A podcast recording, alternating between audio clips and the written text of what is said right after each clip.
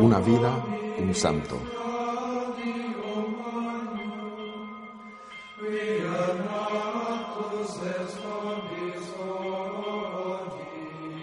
San Maximiliano María Kolbe nació en Polonia el 8 de enero de 1894 en la ciudad de Suska, Wola, Pabiance, que en ese momento estaba ocupada por Rusia.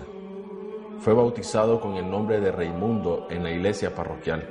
A los 13 años ingresó en el seminario de los padres franciscanos en la ciudad polaca de León, lo cual a su vez estaba ocupada por Austria, y estando en el seminario adoptó el nombre de Maximiliano. Finaliza sus estudios en Roma y en 1918 es ordenado sacerdote.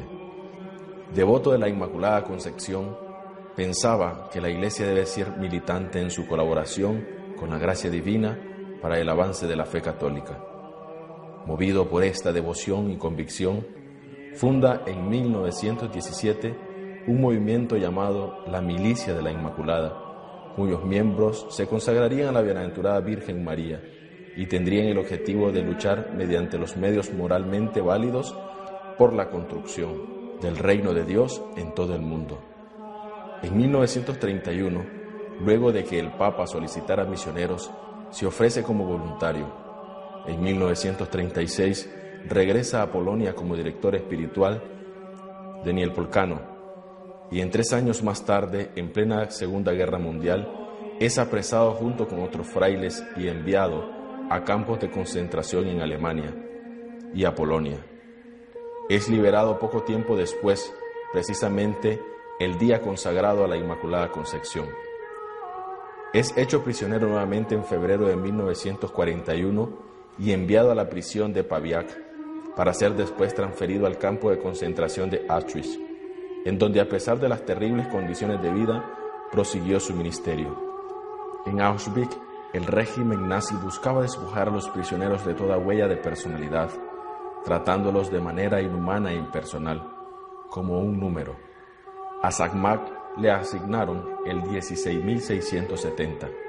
A pesar de todo, durante su estadía en el campo, nunca le abandonaron su generosidad y su preocupación por los demás, así como un deseo de mantener la dignidad de sus compañeros. La noche del 3 de agosto de 1941, un prisionero de la misma sección en que estaba asignado Sakmak escapa en represalia, el comandante del campo ordena escoger a diez prisioneros al azar para ser ejecutados. Entre los hombres escogidos estaba el sargento Frankenstein, polaco, como Sakmak, casado y con hijos.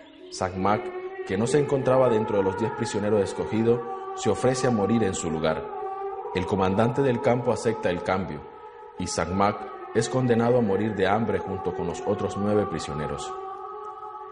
Diez días después de su condena y al encontrarlo todavía vivo, los nazis administran una inyección letal el 14 de agosto de 1941. Cuando el Santo Padre, Pablo VI, lo declaró beato en 1973, a esa gran fiesta asistió el hombre por el cual había ofrecido el sacrificio de su propia vida, y en 1982, Juan Pablo II, su paisano, lo declaró santo ante una multitud inmensa de polacos. Lo canoniza como mártir de la caridad. La iglesia celebra su fiesta el 14 de agosto.